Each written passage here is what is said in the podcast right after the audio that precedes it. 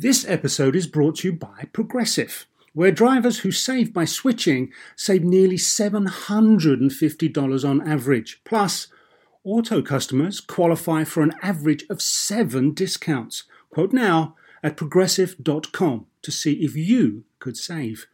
Progressive Casualty Insurance Company and affiliates national average 12 month savings of $744 by new customers surveyed who saved with Progressive between June 2022 and May 2023. Potential savings will vary, discounts not available in all states and situations. So, why do you want to learn a new language? I'll tell you why. Because donde está el baño can be a very important question at times. You know, Rosetta Stone is the most trusted language learning program, available on desktop or as an app. Fast track your language acquisition with immersive lessons designed to teach you to pick up languages in a natural way. I love the fact that I can go from my laptop to my phone to pretty much anywhere and learn the language of my choice. Not to mention, I'm bringing my communication skills to new heights. Don't put off learning that language. There's no better time than right now to get started. For a limited time, Star Talk Radio listeners can get Rosetta Stone's lifetime membership for 50% off. Visit rosettastone.com slash startalk. That's 50% off unlimited access to 25 language courses for the rest of your life. Redeem your 50% off at rosettastone.com slash startalk today. This is Star Talk.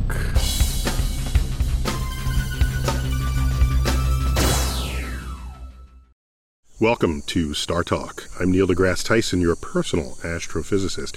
And tonight we're featuring our spate of Star Talk All Stars, led by Charles Liu, a friend and colleague, and he's our geek in chief with all things obscure and all things geek, especially as it relates to Star Trek. This, the 50th anniversary of the first run of the series, I'm old enough to remember back then.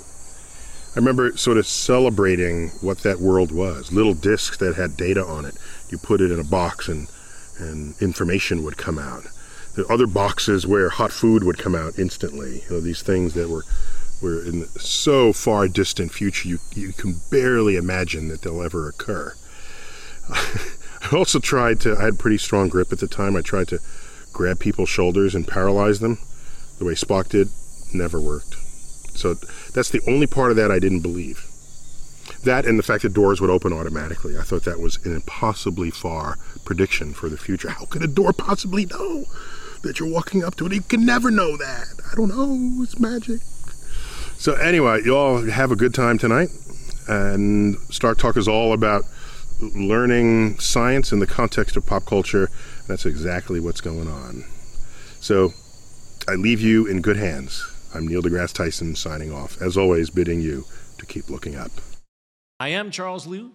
I am an astrophysics professor at the City University of New York's College of Staten Island, and this is Star Talk All Stars Live.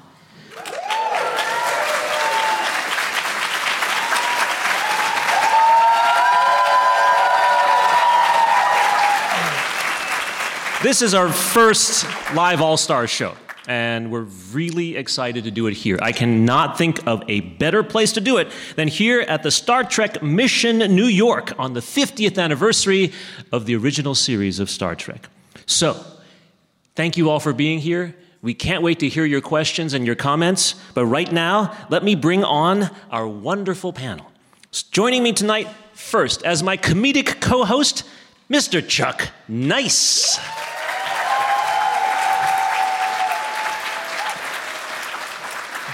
Chuck.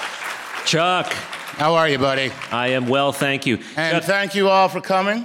It's a pleasure to have you all here, and we certainly appreciate Neil beaming in from his Catskills hideaway. Catskills. Did you see all those trees in the background? I don't know where he was, man. It mu- yeah, there's only the Catskills. Could there be that many trees? Absolutely. There's only two places in the world where there could be that many trees. The Catskills is one of them. Central Park is the other, maybe. I was actually thinking Brooklyn Park, you know. oh man, okay, all right, good. Well, Chuck, you are a regular on Star Talk. We've done many episodes together, right? And now we can add all stars to that list. Absolutely. And it's very A lot of fun, right? Yeah. Okay. And you know, you may not realize just how much Trek this gentleman has flowing in his. Oh, we don't need to go into that. Yes, we do. No. Yes, we do. Yeah. I'm a, I'm a huge Trek, uh, huge Trekker. I'm, I've been a fan since uh, as long as I can remember. And I, I feel very good that I'm in a place where I really don't have to hide it. You know? That's very cool. Yeah. You know?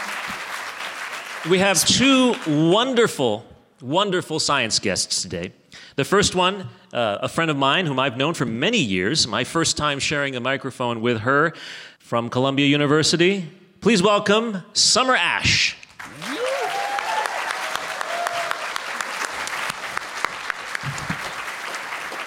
Summer. I know, isn't this great? In addition to being on Star Talk's new All Stars, right, and being a host, a Star Talk All Star host, you're also an astrophysicist, a director of outreach for the Department of Astronomy at Columbia. You're a freelance journalist, an in house astrophysicist for various uh, cool television type things, a blogger, a writer, a Twitterer, and you totally understand what it means when we fuse science with fiction and put it on television. I hope so. If- I like that area. Yeah, if it's not you, I can't imagine who else would do it. I'm so glad that you're here. Thank you. Thank you, Charles. And all the way from Canada, William Shatner's home country, may we add? there is someone that I just met today. I'm very, very, very happy to introduce you all to the person who wrote this book, Star Trek The Official Guide to Our Universe, Andrew Fazekas.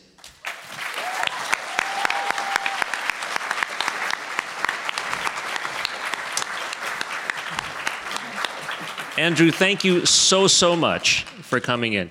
Um, the audience may or may not know already that he is the night sky guy. You are a TV broadcaster, Andrew, a syndicated radio columnist. You write the weekly Starstruck column for Nat Geo News. And since William Shatner wrote the foreword to this book, I think it is only fair that you spend a moment describing what is now the official guide to our universe from the Star Trek perspective. Let us know what you were trying to tell us, and then we'll get right into the science from that book and others. Go. Well, um, yeah, I mean, this is a labor of love for me. I mean, I'm, I am in, uh, I'm in heaven with this because this has been a book I've been working on for, I guess, about 10 years. 10 years I've been working on this thing. Two years of, uh, you know, hard labor watching Star Trek episodes. Oh, hard labor, yeah. So yeah, and movies, oh, you know, scene by scene, and um, and you know what I've done here is cherry picked episodes and movie scenes that really reflect. I think the, the science of uh, the real science so well, particularly astronomical science. Uh, my my kind of my shtick is really showing people the night sky. That's what I've been doing for I don't know about 30 years now. And uh, since I was a little kid, I've been taking out a telescope and trying to get people excited about the night sky. You know, like grab them and say, "Come on, that is. That's the rings of Saturn, man." That, that would do it. What you just did there made me want to grab a telescope and get out there. You see, that's what I'm talking about. That's what that is. So that's really what I love about this. And this book sort of, I guess what I like to call it is a Vulcan mind meld of two of my passions, right? This stargazing and Star Trek coming together in one, one volume here. Your thoughts to my thoughts, Andrew. That's Your mind to his mind. Where is Feeling it. Vulcan in the sky? Where uh-huh.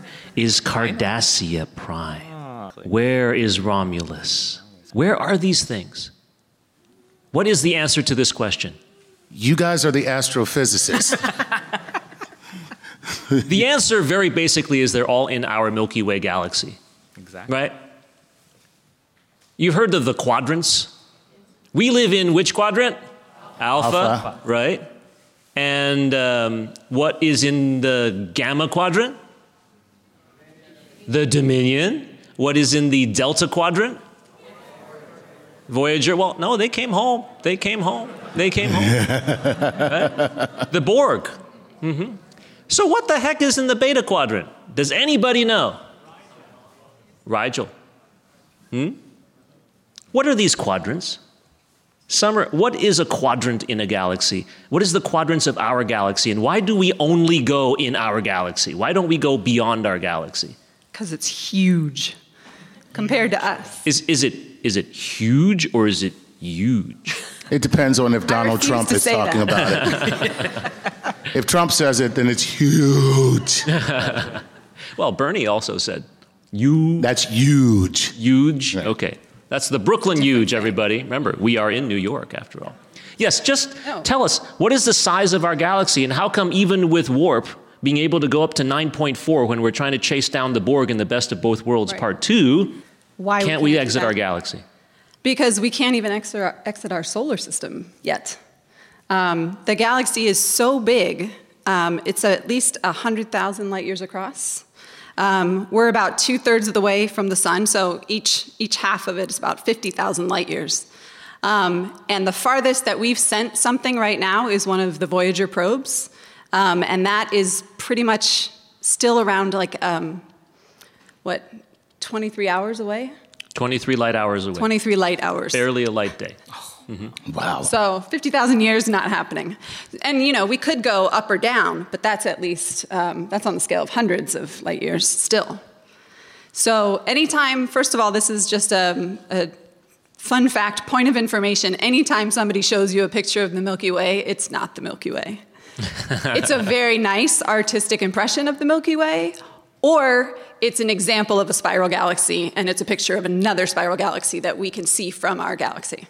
Um, because we just can't even send something out to take a picture like that.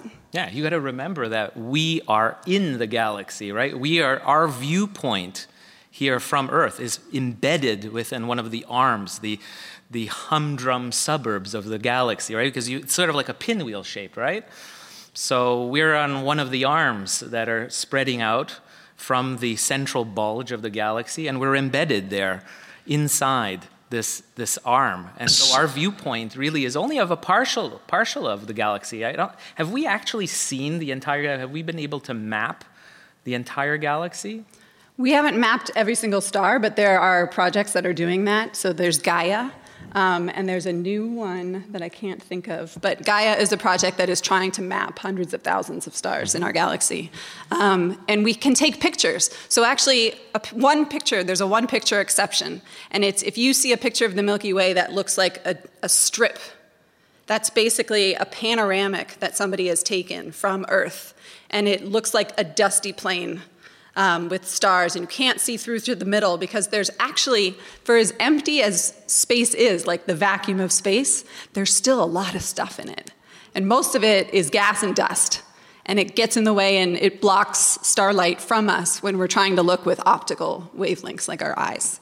Um, but the Milky Way looks gorgeous from inside. And I have to say, I think we're in the prettiest suburb I've ever been in. So, really, we are like um, little tiny fish in a vast ocean trying to map the ocean.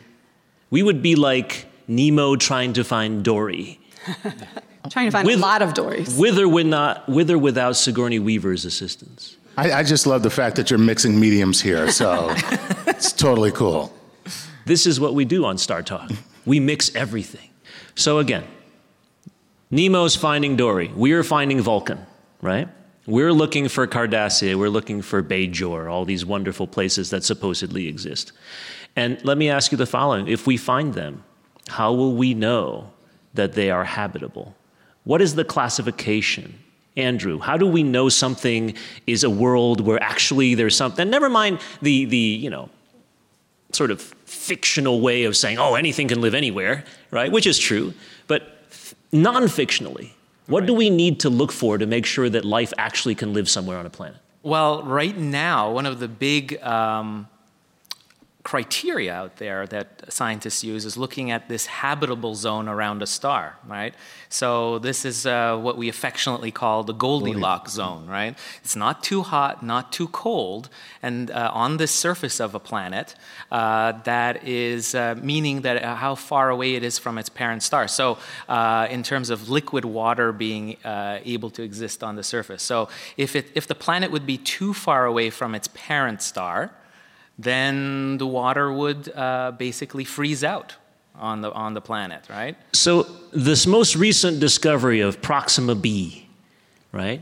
Those of you who've heard this, Proxima Centauri is uh, probably the closest star to us, a mere four and a quarter or so light years away from Earth. Uh, most recent studies, after literally decades of people trying to find a planet around there, seem to suggest that there is a planet there maybe one to two times the mass of our planet, orbiting in what we might consider that habitable zone. Is there life there?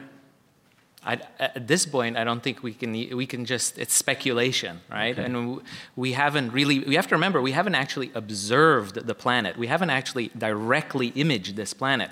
We're we're we're detecting the the effect that the planet has on its parent star, right? In this case, we're looking at wobbles of the star. Because as planets go around their host star, the star actually ends up wobbling because of the gravitational pull and tug of that of those planets. And what's amazing is that we have such exquisitely sensitive enough instruments today that we can actually take those wobbles, measure them, and, and understand like what how many planets are orbiting around that star, what their masses are. But to take it to the next level is what I think would be would really take is understand like does it have an atmosphere? We know that it's one to, two, like in Proxima b uh, case, we know that it's one to two times the mass of the Earth. And with our understanding of planetary physics, we think that it's a, it's a, it's a rocky terrestrial type planet. So has a rocky surface, someplace solid we could land on, right? But uh, does it have an atmosphere, for instance? we don't know that. Summer, how do we find out whether there's atmospheres around other planets? Is there a technique or techniques that actually will give us that scientific handle on whether there's gas surrounding a planet? Yeah, absolutely. But um, it requires a chance alignment because so the method that Andrew's talking about is making use of this wobble. Um, but there's another method that's called the transit method, which is when the star actually goes, sorry, the planet goes in front of the star and blocks the star's light from us, and we see a dip in that star's light. Um, but that can only happen if, you know, that uh, solar system is in line with our point of view. Um, and in theory, the stars and all of the potential planets are in random um, directions from us. So not every star is going to have um, its planets going between us and them. But when they do, the cool thing is that you can actually monitor the star's light, not just the brightness, but actually the content of that starlight, the metallicity, sort of the spectrum of that star, what type of elements it has. And when the planet goes in front of it, if there's an atmosphere, some of that light goes through the planet's atmosphere. And then that changes what the starlight that we record is. And we can subtract one from the other because when the planet goes around the back of the star, then that signal goes away. So you can figure out what the atmosphere of that planet, what um, elements it's likely to have. And Chuck, what would you do if you found a comedy club on Proxima B? I probably uh, would make sure they have air first. yeah, and then maybe I might take a booking. you know, the first ever stand-up in space. Andrew, you had something else to add on first? Yeah, I, I, just think that I'm so excited when I hear that the idea of being able to have this um, this uh, chemical fingerprint of the atmosphere. Because let's take that to the next step if we could actually detect the chemistry of an atmosphere, of an exoplanet, we, and we could tell what, what's there. Imagine if we found things like methane or, uh, you know, Wait, oxygen. wait, methane is like cow farts. Uh-huh. Why would I be uh-huh. excited about finding cow farts? Because cows are on the planet. Exactly. Oh, well, cows. I mean, All come right. on. It's also the it's also the funniest planet. Let's be real. Farts do make everything funnier, right? Just ask Dr. Nina it's, It's just a rule. Yeah. Okay. Exactly. Think about it. It's a, potentially a sign of life, right? Potentially. Uh, and uh, or things like chlorophyll, hmm, that wouldn't that be interesting? Or how about uh, greenhouse gases or something like that? So there could be some very interesting findings that could indicate very clearly that there would potentially be life on these planets. Wonderful. Can I just say that I think it's really funny that the nearest star to us is the one that took us so long to find a planet around. It's kind of like when you're like looking for your glasses and you can't find them and they're on your head. That is an excellent point. Yeah, no, I think that's a very good point. Sometimes the most difficult things to find are the things that are right nearby but faint. That's Proxima B, you were there all the time. Wait, isn't there a song from the 1980s like that? The search is over. You were with me all the while. Ah. Very nice. So, you all are here. Thank you again for joining us for our Star Talk All Stars first live show here at Star Trek Missions New York on the 50th anniversary of this wonderful show, Star Trek, and everything has come as a result of it. We're going to zoom out a little bit now and talk a little bit about some of the science about the cosmos that shows up. You've heard now about the planets, about the Earth, about pla- now let me ask you about the universe itself. And the first thing I'm going to ask you is warp drive. We have to know about warp drive. Obviously, the only reason you can get from one place to another in any reasonable time before the show gets canceled is warp drive, right? So, how can warp drive actually work? Does space time actually warp? Summer. It does. Well, we've cleared that up. Now we can move on. now you can move on with your lives because warp drive works. Oh, dub, dub, dub. She said space warps, but can we use it to drive? Because I want to mention a Mexican uh, physicist in a little while that came up with something. But please, Summer, first tell us how does space warp exactly? Oh, so space warps because, um, like Charles said, space and time are kind of this thing together. And they're this fabric of the universe, we say. But one of the things, oh, look. Props. Yes, so here's the fabric of the universe. And anything in the universe that has mass is going to warp that fabric. By the way, the fabric of the universe is a fine silk, Exactly. just in case you were wondering. Yeah. It's about 70 cents a yard. Yeah. Um, so things with mass actually, this is what Einstein's theory of gravitation tells us. It basically says that because space and time are one, an object in, in space time warps the area around it. And so that's why objects that get within a certain distance of something more massive than them will fall towards it and eventually go into orbit around it.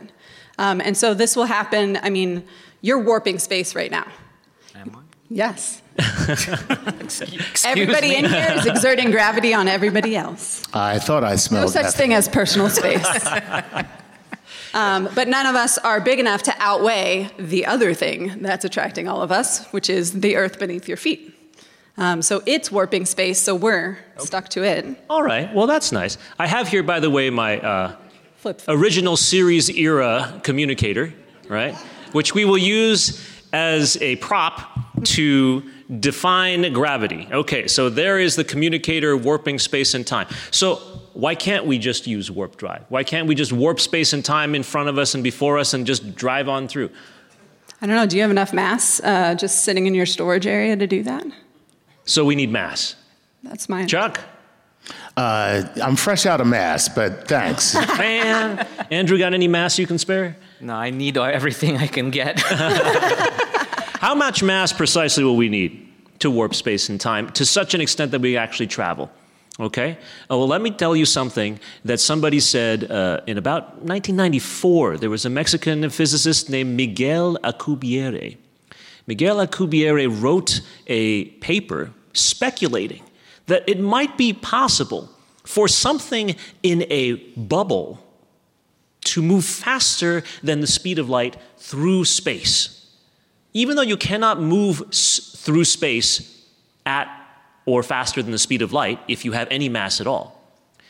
Alcubierre hypothesized that the mathematical equations of general relativity were flexible enough that if you could create an asymmetric bubble in space-time, one part compressed, one part expanded, it would propel whatever's inside that bubble forward through space at faster than the speed of light, or even uh, slower, faster, doesn't matter, right? So that would be very cool. Yeah, it would. Um, does that make any scientific sense? Andrew. it's theoretically possible, but can we actually build a spaceship that would have enough power, generate enough power to do that, bend space time? Well, like apparently all we need is some antimatter and a dilithium crystal, right? Right. That's all you need. That's mm-hmm. Isn't that a nice thing to do? But in, in true physics, how much mass would be necessary? Would, would, would a planet sized object be enough to, to do that kind of warping of space time? Charles, I'm an astronomer, not a physicist. oh! Just kidding. That was very Bones McCoy of you. Just. I'm an astronomer, not a physicist, damn it. Actually, do you all know the difference between an astronomer and astrophysicist, right? When I am on an airplane and someone sits down next to me and says, Hey, so what do you do for a living? If I want to speak with this person, I say, I'm an astronomer. and if I would rather be quiet and not speak with the person, I say, I'm an astrophysicist. Yeah, that works every time. But I know that you have a specialty in radio astronomy, Summer. I do. You understand things that produce radio waves out in the universe. Yeah, they're the Um, coolest. They are cool. Can you give us a sense of, say, two or three such things that uh, we have run into? Or by we, I mean the Enterprise X, A, B, C, D, E. That, that's enough. Okay. Yeah, we'll stop there. Yeah. Um, well, stars give off radio waves, actually. Really? Yeah, I mean, they're just not the brightest in the sky, but Okay. like our sun. So any given star is going to show up if you look at it with a radio type of telescope. Okay. Um, and also, I just want to clarify because this can be a source of misconception. Radio, even the radio that most of us don't have anymore, we have wireless, we have Spotify and Pandora, but the radio in your car, the radio, your old boombox, for those of us that know what those are, um, that radio's light, actually. So your radio is picking up a light signal that's in radio frequencies, and then it's turning it into sound that comes out of the speakers. Um, so the, when we talk about the radio universe, we're not talking about picking up. Um, I mean, we can pick up sound si- signs, sorry, signals that we can turn into sound.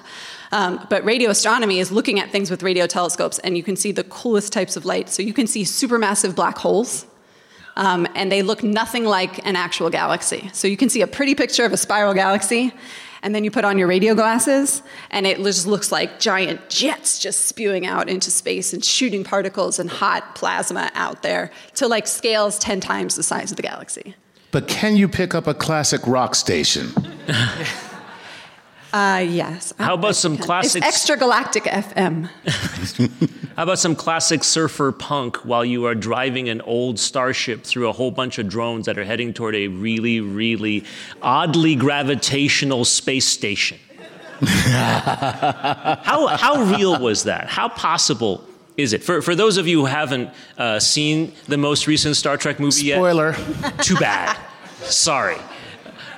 But Is, is there anyone who hasn't seen the most recent Star Trek movie? oh no. Oh. Don't worry, we haven't given up anything significant yet. Yeah. Okay. Exactly. Yeah. Uh, by the way, just because you should have seen it by now, Picard ends up pregnant. Oh. Sorry. Sue me. Right. So that is a very interesting science that was shown in that particular space station, right? Andrew, if you saw that movie, you saw that people were walking up and down, sideways, left and right, and so on. Was that some weird artificial gravity effect, or can that actually happen in real physics? That's a good question. I'd ask uh, Summer that Oh, we'll ask the non physicist yeah. astronomer person, Yeah. right? Come on, Summer. You're a physicist as much as I am. Um, so actually, I did not see it. Oh. But I Okay. do know about Then imagine- artificial gravity. Yes, imagine a smorgasbord of Yeah. weird things like going this way, your escalator's going this way like an Escherian painting, and yet your hand is drawing your other hand while your brain is up here, and the uh, environmental system is spewing out this black stuff, okay? Or not. Were you on anything when you were watching that? Well, the popcorn picture butter was pretty darn amazing, I have to say. It's true. but yes, tell us about artificial gravity. Is Yeah, there actually physics to artificial gravity? I believe there is. Um, so, in uh, some good examples of it are in uh, 2001, um, the spinning space station. So, the fact is that once you're spinning, the you're forced away from the center of rotation, and so you can put the wall there that then becomes your floor. Um, and I think it was also in uh, Elysium, um, and it was in Interstellar. Um, and so in Interstellar, they were like floating through the space station, and you could see the gravity change at different points were going from one side to the other. Boom, boom, boom. Let the woman finish. Come on, man. We need some atmosphere. So, is there a way to make artificial gravity the way you see it portrayed in most sci-fi without the spinning? So, the physics of the spinning, of course, that makes sense with the centripetal force, but when you see a ship and it's just traveling and everyone is just not floating, is there a way uh, to feasibly create that environment? No. Oh, man. I am so sorry But we I can asked that question. Well, okay. I would love to have that. well, well, what about gravitational waves? That's a whole different ballgame. Yeah, because we were talking about like warping space time, right? yeah. And recently, a very, very big deal was made of gravitational waves. Can we not just um, surf, along a gravitational wave and actually like travel where we are? How does that work? Actually, what I would really like to get are the boots that Chatham, Channing Tatum had in Jupiter Ascending, because as he described it, they uh, they change differential equation slips so you can surf them, which makes total sense, right? well, it does to me. Sorry, everybody. So yeah, so gravitational waves are so Charles had this fabric of space time Oh, there. right. They go too And gravitational waves are basically when there are two massive things that end up merging.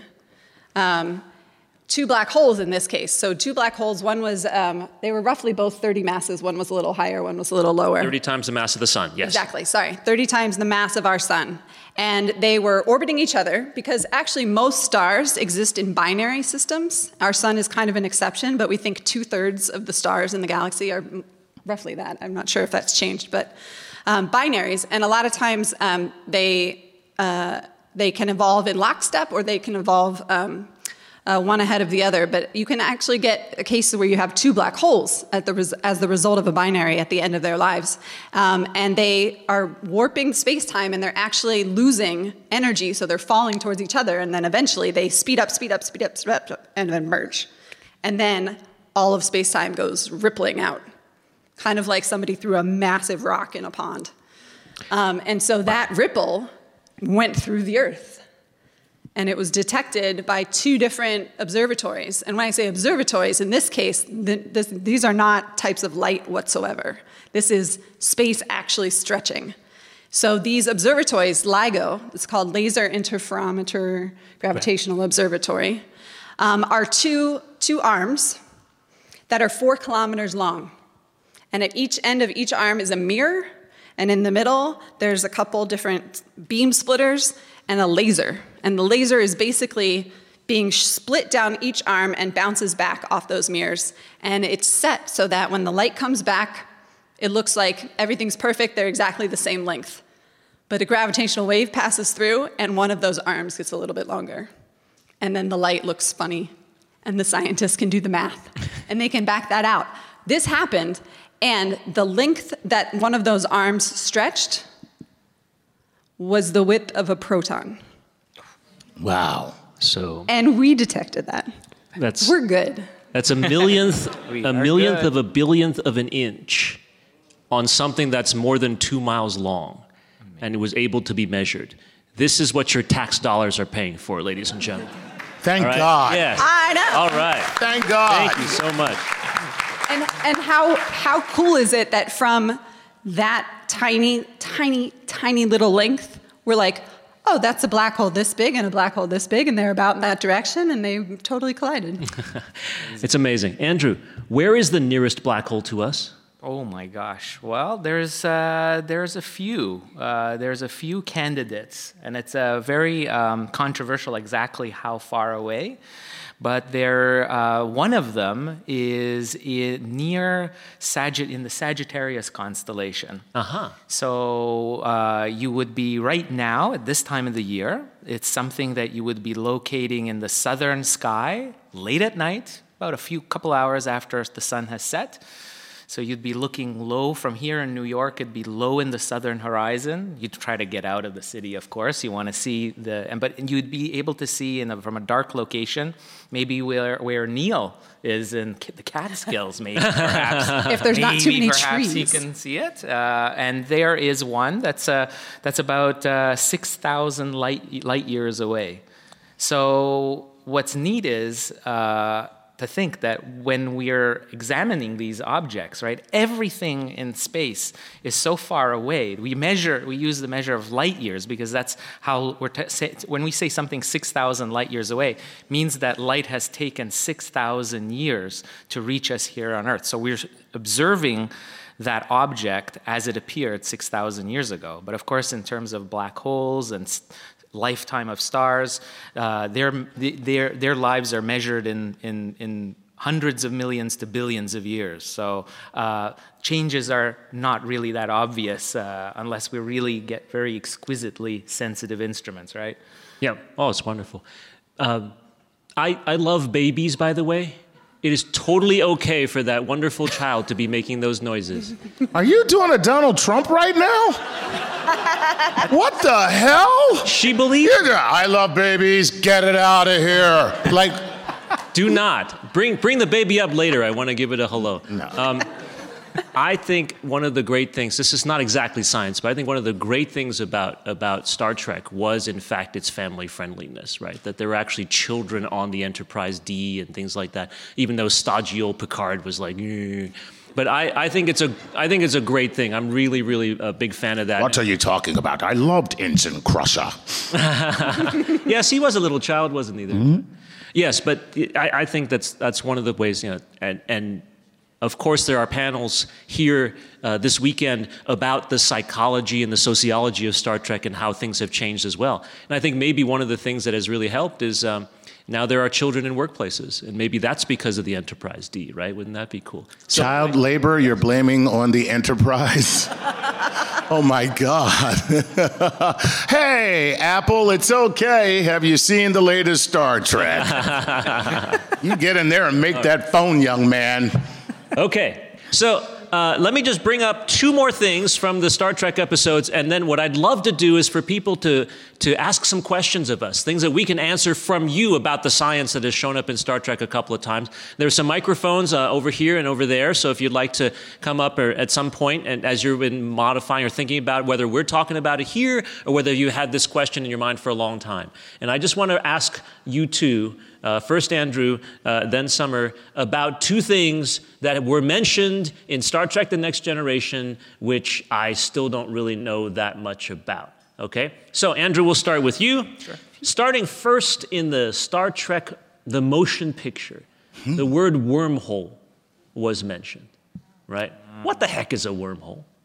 And then, of course, Star Trek Voyager is all about wormholes, right? It's like everything's a wormhole. What the heck is a wormhole? Is there actually a scientific thing called a wormhole that actually exists? I believe that theoretically, right, Summer, there is, uh, and Summer, maybe you can elaborate, but it's, uh, it's like two black holes that are connected, I believe, in, in, in uh, warping of space and time, and there's this bridge that uh, sort of allows you to travel very large distances uh, very quickly.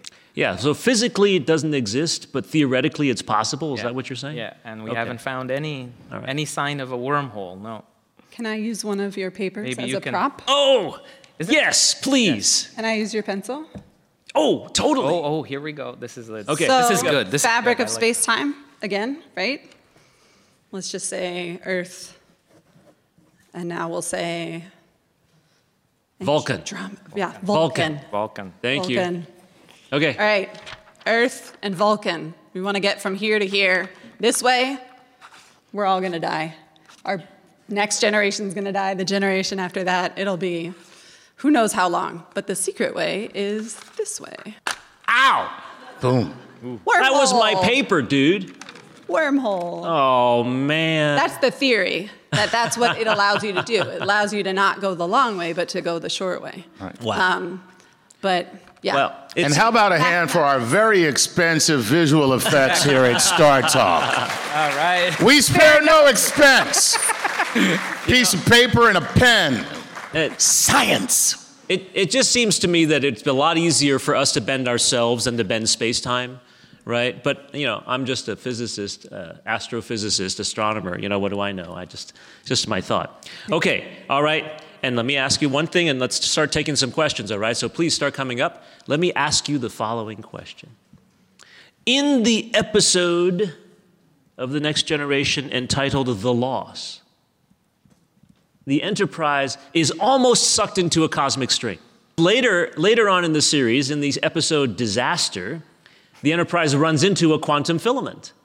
And then, as you all know, right, Counselor Troi is first to assume the bridge, and then O'Brien is saying, um, We ran into a quantum filament. She says, Oh, so that's like a cosmic string. And then O'Brien said, No, that's a totally different phenomenon.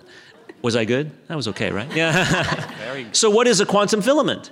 And are they actually different things? Do they actually exist? I have no idea. But the word quantum to me means really tiny. Yeah. So a big ship running into something really tiny doesn't Well- seem like a problem. Well, my understanding is that they're just uh, possibly remnants of the Big Bang. When the universe was very small, there was an imperfection in the actual expansion of the universe at the moment of inflation or just after the Big Bang, then magnified any imperfections that were tiny and turned them gigantic. But I do not know. So, if any of you out there, those of you who are in line waiting to ask questions, you know the difference between a quantum filament and a cosmic string, please inform us all and let's write a paper together. Okay? we'll submit it to the Astrophysical do it. Journal. Let's do it. Thank you so, so much. Okay, so we are ready here on Star Talk All Stars Live to take questions from the audience here at Star Trek Missions New York, the 50th anniversary. It is a tremendous pleasure to be here. Let's start over here. Yes, please. What is your question? And please feel free to, to move the microphone, that will make it easy for you to use. Yes, uh, I wanted to know if it's true that in the future the transporter technology will become real. Great question. Uh, Andrew, you want to take a crack at that? And then, Chuck, I want you to take a crack at that afterwards. I can tell you, I would never want to be in a transporter. Wow. Everything that I learned, uh, I just, I, even if they developed it, I would not go. I'm like, I'm like McCoy. I just hate those damn things. I'll be damned if I get in your molecular egg my scrambler. That's right, spreading my molecules across the cosmos. The, the no thing thanks. about transporters, which I would say, is that you have to get every single subatomic particle in its exact quantum state completely replicated, right? But there is this thing called the Heisenberg uncertainty principle in quantum mechanics, which means that if you take a particle from one location and move it to another, there is a certain amount of you don't know what's going to happen no matter what. So I personally think it'd be a great idea to have a third head Okay, but I don't know that my hands would want to have become heads if I get transported. So until we can solve the uncertainty question, right? And you've heard like, oh, the, Heisen, the, uns- the Heisenberg compensators are not in flux. We don't know what's going on, and boom, Picard becomes a kid, right? You've seen that kind of thing happen. but that's a very good question. So at this moment, I would say, so the answer is probably not. No. No. Okay. Thank my, you for my your question. favorite example of the transporter going wrong is in Spaceballs. Spaceballs. Oh no. Mel Brooks is backwards. Uh, She's still enjoying the moment. Yes, thank you. Uh, yes, your question, please, or comment. Hi, how you doing? Very well, thank you. Uh, so my question is, you mentioned earlier about the Voyager probe that was the farthest thing that we've sent out in space so far, and I know that in the motion picture, Voyager is you know Voyager and it comes back and Yes. everything. Uh, but my question is about the real one, where how far out can it go and still be able to reach Earth, and uh, we'll be able to be in contact with it and receive signal, and how do we receive the signal in the first place? Oh, that's a great question. Summer, do you, do you That know is that? a great question. Yeah. Well, it's got a radio transmitter on it. It's actually not. we can't actually send signals to it to tell it to do things anymore um, because it's just it's it's running on batteries. It's too far from the sun for any solar power, so it's just going to go until the batteries go. And I believe there was either a malfunction or the batteries went on Voyager 2 already because we're out of touch know. with that one. Yeah. mhm. Um, I mean, it can go forever until it hits something, um, which it's so small compared to things. That's very unlikely. Um, and so it's kind of pinging us, and it did. It can ping us enough and tell us um, the composition of the space around it. I believe because that's how we had the most recent news about it leaving the sun's uh, magnetosphere, the sun's solar influence, um, but not the gravitational influence. So there's a hilarious comic. Does anybody know XKCD? No, yeah. How do So we not know XKCD? One of the best ones is how many times has Voyager left the solar system?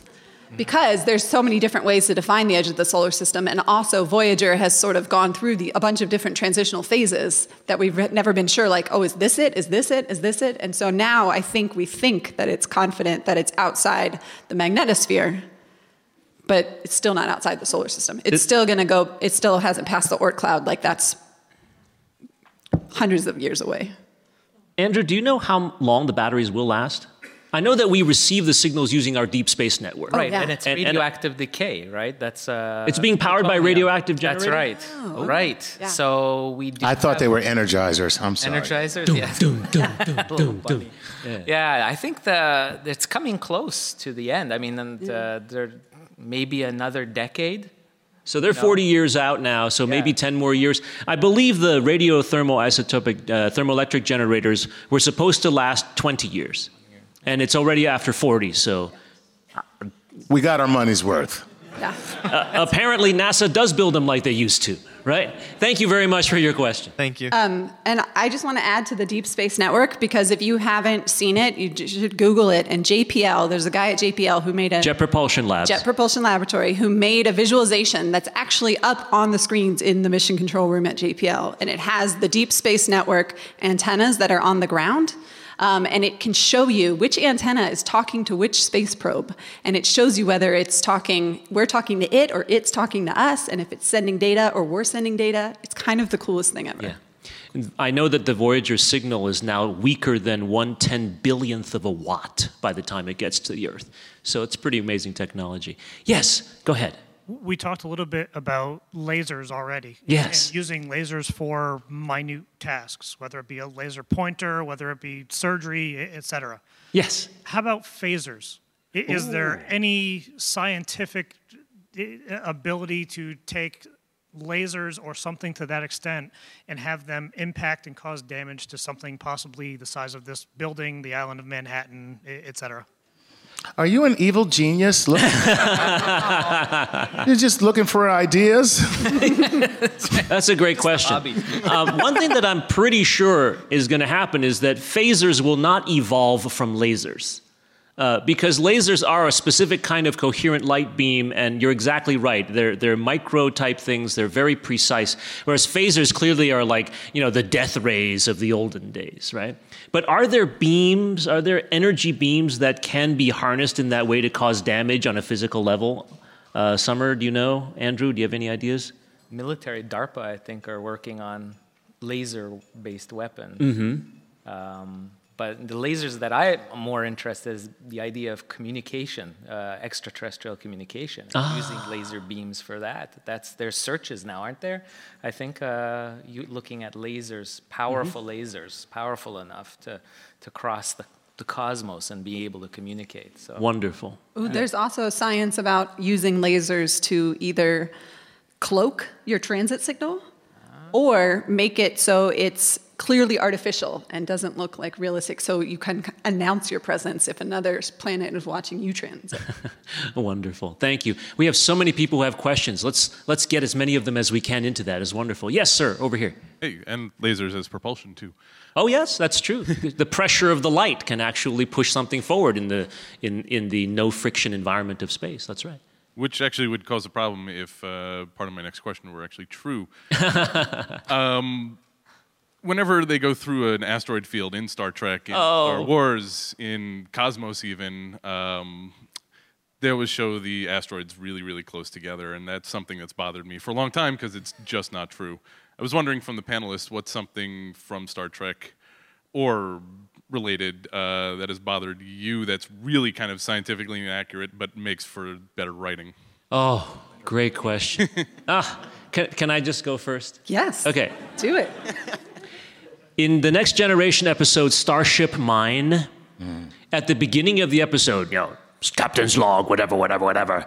Uh, you know, so the Enterprise is at the space station so that it can have its excess baryons removed. Okay, and baryons are protons and neutrons. So if you're removing the baryons, everything's gone. Everything. Well, that's why if you get caught in the baryon field, you die. I know, right? But that was just so funny. I saw that. I was like, yes, you know, ex- removing excess baryons from the ship. And I was like, looked at the person I was watching the show with together at the time, who happened to be an astrophysicist who got his degree from MIT. We stared at each other and we just went, ah! We started laughing. We just died. And, and my poor wife was like, you guys are morons. That's my favorite story. Thank you. Anybody? Um, well, so I have one from the original series. Um, they, because I just rewatched it again recently. The episode Nomad, um, where there is a, a space probe um, Kirk. Yes. that sort of has been altered in its mission, but they bring it aboard and they are trying to communicate with it. And so Kirk says, "If I show you like our star maps, you know, will you you can see where we're from." And the star map was literally a poorly drawn version of our solar system. Error! Error! I'm like, sterilize! Sterilize! Yeah, that's not going to tell you anything about where we're located. Somebody um, got that, right? Okay. yeah, I got it. You got it? Okay. Yeah. Because it's from that episode. Yeah, exactly. Yeah, okay. Um, and so sorry, instead, though, what they could do, speaking of Voyager, is that they could have used the pulsar map, which That would be obviously had not been created at that time. but the pulsar map that's on the Voyager record, that's on the Voyager probes, is there to show where Earth is in relation to the pulsars in our neighborhood of our galaxy, because the pulsars have such precise timing that another civilization should be able to also have observed some of them and then like kind of triangulate eventually. Yeah. That's why that was put on the, the plaque, right? Exactly, yeah. The golden record. say, here we are, come, So they can come and find us? come find us. Please find us. Take our natural uh, resources. Great idea. hey, you alien life form clearly superior to us because you can get to us. Why don't you come on over? yes. Hi. Um, in, so in 1977, in my home state of Ohio, the WOW signal was recorded. And I'm curious, uh, I mean, it sounds like since it was discovered, there's really no consensus of what it actually was. And I'm curious if you guys have an opinion on that or what your, what your thoughts.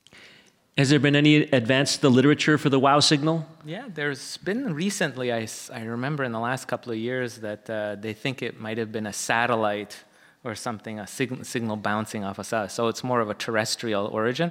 That kind of reminds me of what uh, we just heard in the news with the other alien signal, right? In Uh, Russia. Yeah, from the Hercules constellation, the, the, the planet about 94 light years away, supposedly. And It's turning out that the latest information from the Russian Acad- Science Academy, they put out a statement, I think, just a few days ago, saying that they think it's terrestrial in origin, unfortunately.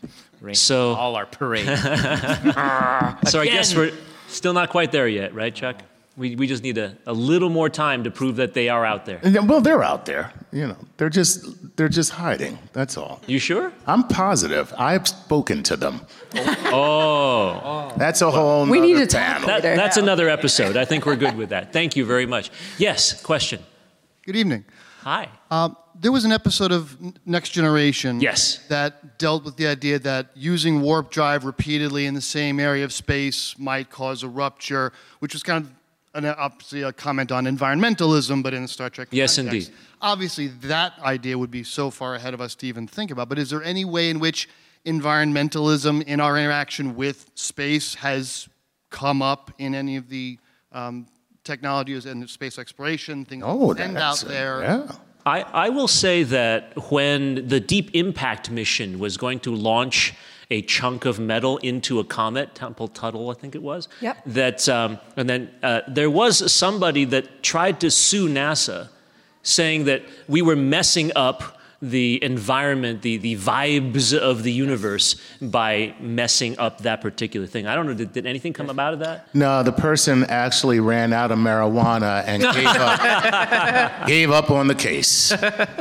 There- but there is uh, the idea of forward contamination for planetary missions. Oh, That's a Oh, big right. issue, right? That's a I good mean, point. You know, you get some microbes hitching a ride on Mm. one of our spacecrafts, and we send it to say Mars, right? This is a big thing of sending our our little germs there, Right. and then how do we detect life for real on these planets if we're contaminated? The Cassini spacecraft, when its mission ends, where was it's not going to go? Just let it go, right? No, they're going to. It will not be pollution. Yeah, Instead, because they don't want to contaminate Europa. right. Sorry, Uh, Enceladus. Enceladus. But Juno, they're doing the same thing with Juno around Jupiter. That when it's done, they're plowing it into Jupiter to not contaminate Europa. So the answer is, I guess we are environmentally aware of the solar system and maybe the universe. There's- Thank you. There's a NASA office called the Office of Planetary Protection. Hey, hey, hey. All right. On the ball. Yes, go ahead. So, with the recent excitement of SETI, I'm curious to hear uh, your theory, you know, being both master of science and fans of science fiction. If first contact was a realistic thing to happen in our lifetime, how would you imagine that would play out? What type of intelligence would we be dealing with? And what would it take on our end to be able to really conceptually establish communication? Wow. I just want to tell you that on April 5th, 2063, I will be in Montana. okay. I'm, I'm just telling you that. It's going to be a great vacation. We're going to drive out there, enjoy Yellowstone, whatever. And then on April 5th, I'm just going to stand there. And I'm just going to stand there. And I bet you you all will stand there with me, right? April 5th, 2063. Uh, yeah, actually, is there a realistic scientific way to deal with first contact? Well, I think there's a protocol that they've put together Oh. uh, for that, uh, and you know, Nanu, nanu, no? Yeah, well, that's right. Of how we would go about doing that, but it's very controversial too because do we want to announce like if we and you have to remember if we do get a signal, let's say we're supposing we're we're looking at radio signals now, how far away these are. I mean, it's it will it's more more more likely a one-way conversation. I mean, they're going to go high, and that may take what? If it's 500 light years away, it'll take us to say hi back, and that's another 500. It's like, what kind of conversation can we? Worst remote delay ever. That's right. that's right. So wow, that's a big issue, right? Yeah. In terms of communicating, so. There's actually a yes. a job a guy at SETI has that's called like director of Institute, mission at- of at um, message composition. Oh. Yeah. so Are you looking the for a job? He's Sounds the one like- deciding what we're going to say. That's great. I hope he says nanu nanu. But, you know, uh, thank you. Great question. Uh, yes. So there was a episode of Voyager, I think it was either the second or third episode, where the Voyager crew finds himself in this time loop, and they actually see and receive a transmission from themselves um, about like a, a couple of hours in the future. Yes. And I was wondering how scientific is that phenomenon? Is that based on a real theory? Is that complete TV? That's a great question. Do you Um, know? Your ears are awesome, by the way. You I purchased them in the hall. Yeah. well done. Um, here's what I know about that, and, and then please add in if, if you understand. Uh, when radio signals get sent out, they get scattered all over the place, right? And if you have an appropriate environmental situation, like a highly ionized cloud of gas or something, it is possible to reflect some of that off of that and come back. All right? There is a time delay that happens as well. For example, around um, supermassive black holes, if you have a kind of a graphite dust or other kind of dust that has a special uh, orientation to it, and then you have magnetic fields that hold that orientation, they almost act like a side mirror sort of like Spider-Man's, you know, vision thing on the side. So the light goes to you gets to you first, and the light going out sideways bounces off and then comes to you later, right? That's a, a time delay thing. And that's also, this light is polarized, and so you can see all kinds of neat things that, that are unusual. So there is possible to get multiple signals, like from various physical sources of doing that. That particular episode might have had more details than that. Is there anything that you'd like to add to what I just said in terms of getting multiple signals or getting a time delay in what we have in the past? I think we're pretty good, Chuck. Uh, yeah, I think you covered it. yeah. I'm going to go with what he said. okay, thank you very much. Uh, yes. Hi. Um, my question may be simple compared to some of the other ones. No, no question is too simple. We love Um, this. Can you guys explain star dates? Star dates. gosh. Star date. Come on, official guide, dude. Well, you know, from my book too, you know, I was looking at star dates and I I was confounded with how they came up with it. It's all over the place. And the last, I, I found the most sense in this, uh, in the reboot series. It was very simple. It's the year and dot the the day the day uh, the the date of the year uh, of the how should I say the number of the day of the year. You know, so so it'd be 2016 dot 200 and you know 24 or something like that for the day of the the year itself. But it's it's based on the you know. Yeah, because the the- day of the year would have to be based on a revolution around, Around what? Earth. Our, sun. It's- So yeah, it would be. It's, it's yes. It's uh, so it's the date. It's, It's Earth based on the date. Day- Terran- that's the it's the date. system. But but my Earth date based on. You just don't say May or June. But Yeah. but my guess is that all had to be retroactively continue uh, ret- retconned, right, to make it work because uh, I have no idea how they work either. I think it's just stuff people saying stuff, which is really cool. So uh, we we are basically out of time, but but. I want to get to all your questions. So, so let's get to all the questions that are in line, and, and then we will call it a, a show. Does that sound like fun? Okay, thank you all. Really, we very much appreciate it. If you have to go, you know, you really got to catch the last 45 minutes of uh, Star Trek II The Wrath of Khan 4K. I completely understand, but we've got some great questions coming up, and we're going to finish this up coming up here. Yes, please, go ahead. Pardon, pardon me for the simple question. I'm Not at all. Scientifically impaired. No, you're not. No, no, no, no, no, no, no. No, remember, I'm a professor. I have to tell you this. Nobody is scientifically impaired. Science is beautiful and it's wonderful, and you are all good at it. It's all a matter of whether you've got the training to write it down. It's like, you know, I could be Swahili impaired, right? Because I don't speak it, but that's not because I can't do it. It's just because I haven't done it yet. That's where you are now in life. Always remember that, okay? Always remember that. Thank you. Please ask your question. Thank you. I've always been curious. In any way, shape, or form, can the shuttles going up or rockets going up um, mess with the weather? Oh. Because it so happens I tend to notice, that's just me, I'm not a scientist, when a shuttle used to go up, because I live in Florida, shuttle or rocket, we had some weird weather. So I always wonder, like, okay, are they affecting, you know? That's a great question. Andrew, do you have any insight on that? Uh, nope. Okay. nope. Summer? So I, am losing my mind. Summer? Um, so I don't think that there is a, um, a cause, a causal effect. There could be a correlation, but correlation does not equal causation.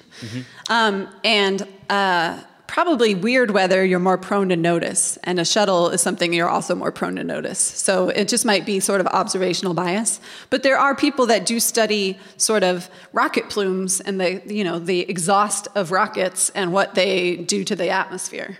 Um, but it's a very local phenomenon, and you know they dissipate within a certain amount of time, and probably nothing on the scale that could could really affect um, strong weather patterns. Okay.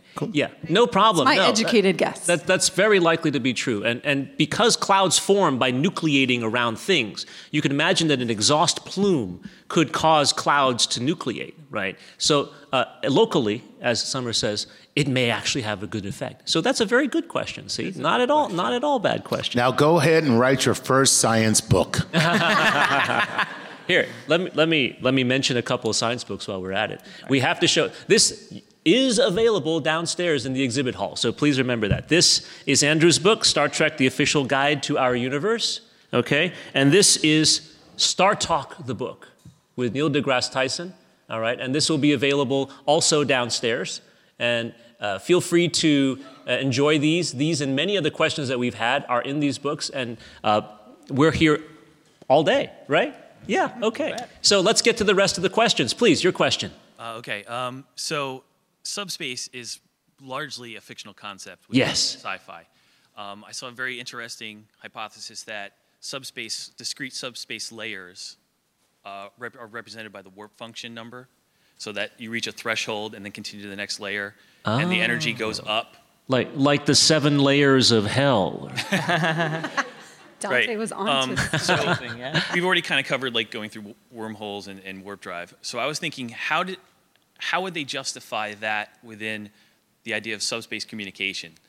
Because in theory, it should take a long time for the, the signal to go and then to get a reply. You know, Picard should be sitting there waiting for a reply to happen. Yeah. Yet they kind of use the, the narrative device to speed up the production of having instantaneous communication. So how would subspace communication work in a more practical standpoint? if you all don't, if you want to take I a have crack at no that, Summer? idea. Okay. Subspace, if it exists and is basically uh, our space time or some version of our space time, right? Because string theory does allow for the existence of other space times in parallel with ours. If you are going through these boundaries that get us from one space time to another through, say, membranes or, or some other kind of string uh, or structure supersymmetry or something like that, each membrane has its own threshold. But those thresholds, we have no idea if there's actually any physics involved with them. Do they have actually an entropic barrier? Are they just uh, so separated that they never come across? Or are they instantaneous under the right circumstances? So, um, in that kind of context, I can see that there could be an effect, but there doesn't have to be, right? And then the issue of total internal reflection or partial reflection between layers, if that happens. But this is something that I really don't have a good a- answer to. Uh, but that's a good question, though. Yeah, because we're thinking about the, the string but theory side. play, of it played a big role in, in, in Star Trek. It allows us to see a, a wonderful, you know, episode play Yes. out and, and, and allows those stories to, to move forward. I mean, that's the same idea with transporter system, the warp drive. It allows us to have these wonderful stories play out. Mm-hmm. Mm-hmm. Very true. And and that's why we're all here, right? Uh, yes, question over here. I love your hat, by the way. I, I don't know if there's a Pikachu trek coming up, but I sure hope it is soon. I really don't know. um, Gotta catch 'em all. out of all the ways that they've traveled in Star Trek, what's your favorite way? Like, what way would you choose and why? Great. Chuck, what way would you like to travel? You know, unfortunately, there's no buses in space. no, I mean, uh, I to be honest, I think uh, when you, to to be able to travel at warp speed would be just unbelievable. You know, to to be in that position. I mean, just to be able because the bridge has a visual. So can you imagine the visual? Of traveling faster than the speed of light and what that would look like as you're sitting on the bridge of a ship watching that go by you. I don't smoke marijuana, but I am puffing a, I'm puffing away while that's happening just to trip out on that. Okay? Cuz that's got to be very very trippy. Yeah. If you're faster than the speed of light, though, all the lights behind you. Well, you know what? now you just ruined my whole thing. oh, Sorry. Andrew, do you have a favorite travel? No, I, I agree. I, I was going to say warp, because for me as a stargazer, you know, Ah. everything is remote, right? Everything up in the night sky are these little points of light, and you know, I take my telescope, and no matter how big of a telescope I get, I'm still remote. And then to have this capability to go to these places and have ringside seats. You know, this is what I love about Star Trek since I've been a little kid is Star Trek allows me as a space geek to get these ringside seats that are otherwise impossible. And with today's uh, technology, right, of film technology, we have these hyper realistic visions of space. And just like with the new movie, I mean, obviously, you know, there's some uh, some elements that are go, well, that's not realistic or something, but it allows me, like the the the portraits of Nebula for instance. You know, even going back to like Wrath of Khan and the Mutara Nebula, I, that has stayed with me That since I was my a little. favorite nebula. It is Mutara Okay. Nebula. And by the way, that's kind of model on the Orion, the Great Orion Nebula, which you can see every winter. That's on my front cover. by the way, it's my. I told them I gotta have that because it's beautiful and it really does look beautiful. I mean, look at the Hubble Space Telescope. We are now capable of really showcasing nebulas, for instance, these gas clouds in space so well, and they play an integral role in many Star Trek episodes. And uh, so, having warp speed to get there and to just hang out and see these th- these objects would be awesome. Wonderful. Uh, uh, Summer. Oh, I just like the part of the hanging out. Like I would just sit next to a window of any ship and just look out. yeah. Because that's like my favorite thing to do if I can go to a dark sky is just sort of sit underneath it and just look at it. My favorite way of travel would be to go through the wormhole right next to Deep Space 9 and to go to the Gamma Quadrant and watch all those swirly things go around. That would be my favorite way to travel. And think of all the things you could explore, things that we that we would not be able to see otherwise without Mhm. having that transport. system. Absolutely. So this is what I'm going to do, everybody. I did say we were going to answer all your questions, and we are going to answer your questions. But what we're going to do right now, then, is we're going to do two things. The first thing we're going to do is do a an ending of the show for the podcast right now, while everyone's here, like big loud clap. Okay, and then we're to get your questions, and we're to do it a second time afterwards. Sound good? All right. This is how we're to make this happen. Ready? So. This has been StarTalk All Stars. You can watch this entire episode commercial free on StarTalk All Access. Summer Ash, thank you. Andrew Fazekas, thank you. Chuck Nice, thank you so much. I'm Charles Liu. Enjoy the universe, everyone. Thank you so much.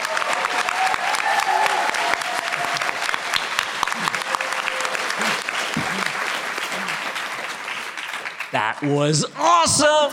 That was awesome. Well done. Okay, let's answer these questions and then let's do a real wrap up, okay? But I know people need to go and I want to thank you all for staying. It's really, really been such a great, great time. And anyone else who wants to move closer so that your applause is louder later, please feel free to do that too.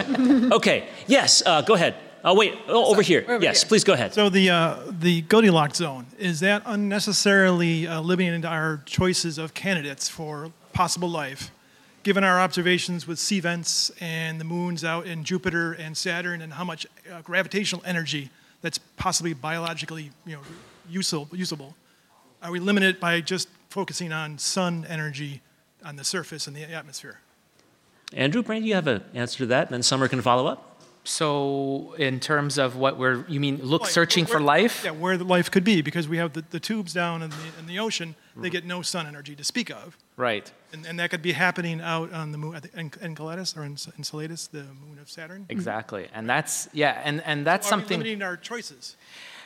The ability to see exomoons, not exoplanets, the moons of exoplanets is something that I think we're just starting to, that's really a big endeavor. There's a race around the world amongst astronomers to really be able to see it. We theoretically think, just like we thought exoplanets were around, you know, uh, you know, the time when Star Trek started, it was a theory, but now, you know, it's reality. But moons, you know, around, say, Jupiter or Saturn, But with the high density of binary stars, you have all that gravity as energy.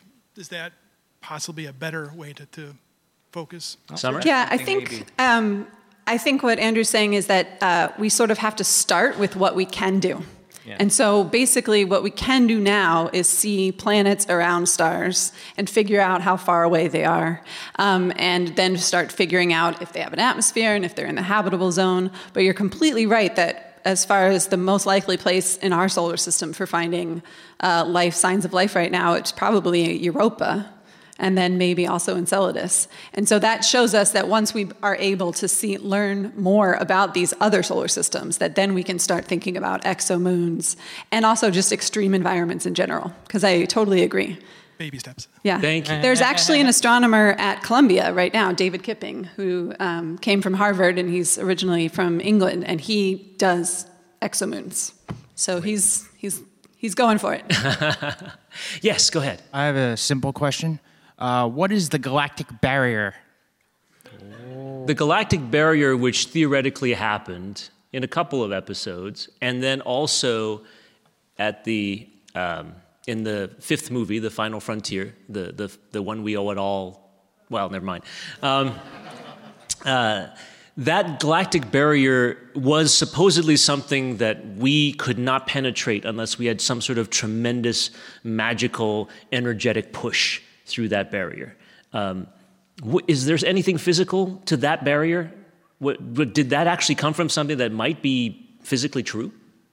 Andrew is shaking the his only head. thing the only thing uh, that I've come across is the the fact that there's a supermassive black hole at the center of our galaxy, just like it exists in probably most galaxies that we see. Mm. These monster black holes that measure, you know, billions of times the mass of our sun, and they belch out tremend- tremendous amounts of radiations, right? All kinds of radiation. So there's those kind of things, but I don't think there's any barrier per se, right? Okay. Chuck, no barriers? Not in my life. I'm barrier free, quite frankly. Thank you. Thank you very much. Yes, All right, I have a fun question. good. What emerging technology or scientific principle um, would you like to see explored in Star Trek Discovery when the new series comes out? Oh, Hmm. wow. What a great question. Great question. All right. Summer, you're thinking hard. Thinking. Okay, we'll give Andrew this first one.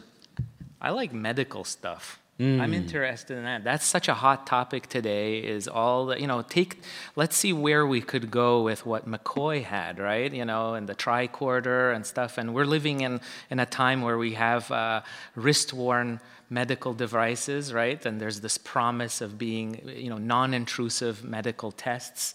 You know, I've heard now there's a work on even doing like a glucose monitoring without any. Uh, Wow. You know, s- any puncturing. pinprick, no Exactly. pinprick. Save Yeah. a lot of diabetics Where a could lot of this suffering. go? I, I mean, I want to see that. That's great. Yeah. Chuck? You know, uh, I, I, I, I kind of like the medical thing too. I mean, when you think about it, uh, even it's all in the news now, but when you think about the EpiPen and its delivery system, the first time we saw that was in the hypo with Bones, where he would just and would just make that. psst. And I was like, as a kid, I felt like, man, if only it were that easy. Just to get a needle like that would be awesome. So, you know, yeah, it's a pretty cool thing. Um, I was thinking maybe like 3D printing, um, Oh. because that's sort of something that's already like implied in in that universe. The replicator. But it sort of just like magically happens. um, but I think that we're getting towards some of that. You know, the very edge of the beginning of that. Um, and even there's a 3D printer on the space station. That's what I was going to say. Yeah. And so the astronauts can print a tool if they need it, um, or if something breaks. It's kind of amazing. Maybe one day they'll be able to walk up and go, tea, Earl Grey, hot. And Oh, wait. Thank you very much. Thank you. Yes. Uh, I have two questions about gravitons. Gravitons. Ooh. You're not talking about that old 1970s Marvel super villain, right? Graviton? No. Not that guy. Okay. All right. As, as far as I understand it, gravity should have a particle. Yes. And would two things. If, when we find it, for the artificial gravity on the ship, could they be manipulating gravitons to, to keep them down? And second, if we do find it, could we maybe make a warp field sort of based on gravitons? So we don't need, we could just create. So instead of mass, you would manipulate the gravitons to create that bubble you were talking Right. about. Uh, I'll just put a little bit of a, a particle physics background on that question, and then I would love for Summer to give this a shot. Uh, I get the easy part, obviously. Um, uh, so, according to the current model of particle physics, there are four kinds of what are called bosons. These are the things that carry force. They mediate between the four forces of the universe. The strong nuclear force has something called a gluon. The electromagnetic force has something called a photon. And the weak nuclear force has something called the intermediate vector bosons, the W and Z particles is what they are. And for gravity, there thus should be a thing, a, another particle, because it's a force too, and it's called the graviton. But the graviton has never been detected. Even though the other three particle, kinds of particles have all been detected, and even though we know that gravity works, so there ought to be a graviton, gravitons have never been found. And so this is the point where we can now speculate from real science into science fiction. But So- that's where that's what uh, Star Trek is basing. It's what's. It, I think it's interesting that they've taken something like that that's in the realm of theory and they've moved it forward. Is it is it possible to move forward from here? We don't know, but they have applied it in this wonderful adventure. It's right? really nice. So, Summer, Gravitons for artificial gravity or for warp drive? What do you think? I don't know. Okay. But it's like, um, I mean, we, we knew that the Higgs boson existed, uh, or in theory, we theorized that it existed, and we had to build massive, massive machines to attempt to just find a hint of it. So maybe we'll just continue to do that, and hopefully um, we'll have another interla- international collaboration that will come together to find evidence of the graviton. Wonderful. Thank you very much. Thank you very much. Yes. Well, I, I have several questions. Okay, pick one. Oh, just one of. For now, yes. We'll do. No, I'm still thinking. Wait, One second. Okay. Uh, well, all the questions were good, but I'll do. Uh, Just do one this time. Do more next time. okay. Uh, they've been doing research about how like how possible is the warp drive. Yes. There was a news in in NASA and all that stuff. Mm-hmm. What are the latest news about that? Is it still like something that's fantasy, or is it going to be real? Like, what? Latest? Anyone know the latest information from NASA? The last I heard was it is still fantasy. But nevertheless, uh, there is some theoretical framework that, as Summer has demonstrated earlier, that there is a possibility of warping space and time. So now it's just a matter of whether we can warp it for our needs. Uh, those gravitational waves that Summer was talking about earlier, where space time was literally rippling because of the collision of two supermassive black holes, those ripples, which were less than the width of a proton over a multi mile stretch, uh, in order to have created that much energy to ripple across space time, it would have been like having our sun use its entire energy output that it would have shined over 10 billion years in less than a tenth of a second. So, if we can control that amount of energy, then yes, warp drive is very, very possible. Wouldn't that be nice? yeah, so that's where we are right now. 2020? Sure. Let's stick it onto NASA's decadal survey plans. Let's do it. Yes, go ahead. Thank you for your question. Hi, everybody. Hello. It's, it's my first Star Trek con ever. All right. All right. Woo. Can I do a two-part question? Uh, not if you uh, want to piss that guy off. All right. No. Go ahead and do two parts that are really close to one another. All right. I- I'll just do one. All right. This is one thing about is one thing that you know I love Star Trek my whole life, but one thing about it just hit me a couple weeks ago, and it actually happened when I wasn't watching Star Trek at all. Actually, watching Man of Steel. Ah. you ever see Man of Steel when Superman arrives on the Kryptonian ship that belongs to Zod and he's Mhm. gagging and choking, he's not used to the atmosphere and Right. all that stuff. Tell me more. It got me. No. It got, it got me thinking. All right, every crew in Star Trek goes on to all these different planets. They can't all have the same type of oxygen and atmosphere and things like that for humans to breathe, especially not Kronos. You see how dirty Kronos is? My bad. That woman is from Kronos. I'm, and You've insulted her. My bad. Much love to the Klingons. I'll bet you don't like Klingon opera either. Mm. So,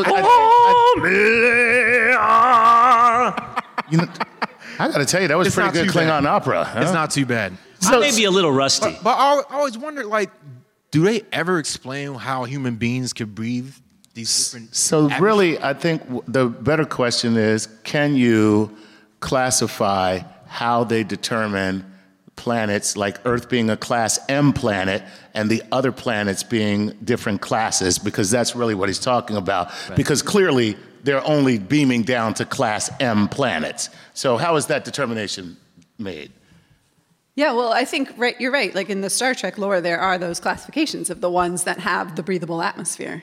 Um, and so, in theory, I think to some extent, it's very possible that there are millions of planets in habitable zones because there's 100 billion stars in the Milky Way galaxy. It's true. And if, in theory, we're finding, you know, potentially statistically says every planet could have a star, um, every star could have a planet.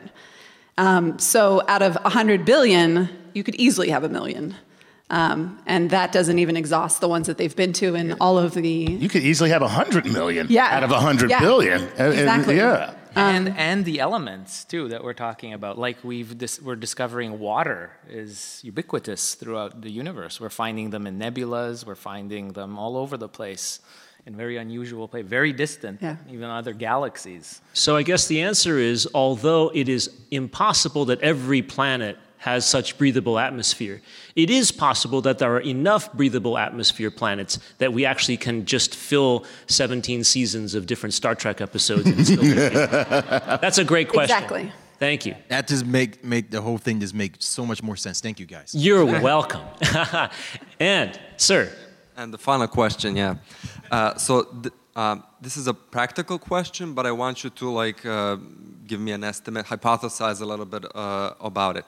Uh, the core uh, of Earth, and uh, by extension of uh, any extrasolar planet that still has an active core, um, radiates, right? There is radioactive decay. Is it possible for us in the future? This is not too much of a Star Trek question. For us to uh, build uh, sensitive enough uh, radio telescopes so that we can detect extrasolar planets that way. Hmm. So instead of using uh, transit or how Mhm. the The stars, Doppler effects or direct Yeah. imaging, can we use radio? because uh, I guess that um, the elements that decay in the core are different from what you would get from stars. You know. Uh, Right. As Yeah. a resident radio astronomer, In Summer? In theory, that sounds to me like that would be something that would work, but I would think potentially it's the resolution Yeah. um, of the radio because that would be such a small source. And like I said, stars will emit from the radio, so it's how sensitive can you get your instruments to detect a difference from what you would expect from the star. Um, but they already are looking for planets also with in, in infrared um, because basically you can see the heat signature of a planet, re-radiating the heat that it's absorbed from its star.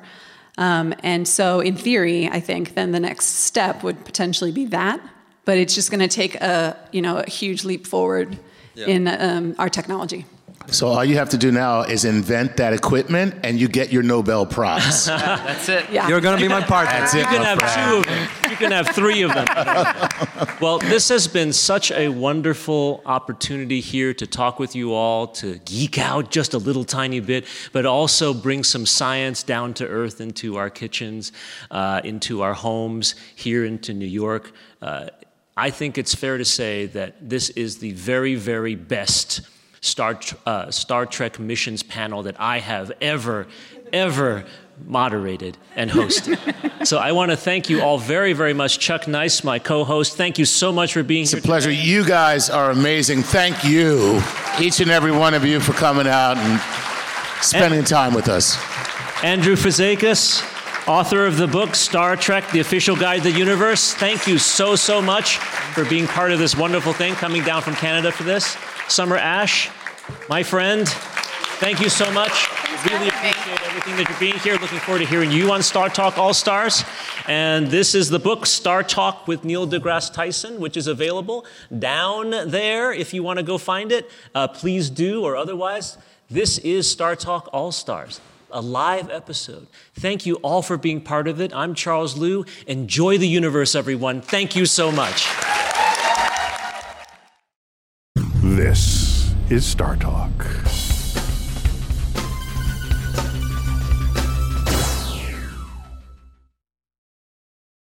Life is a highway, and on it there will be many chicken sandwiches. But there's only one McCrispy. So go ahead and hit the turn signal if you know about this juicy gem of a detour. Shopify is the global commerce platform that helps you sell at every stage of your business. With the internet's best converting checkout, 36% better on average compared to other leading commerce platforms, Shopify helps you turn browsers into buyers. In fact, Shopify powers 10% of all e-commerce in the US. Sign up for a $1 per month trial period at shopify.com slash podcast free. All lowercase, shopify.com slash podcast free, shopify.com slash podcast free.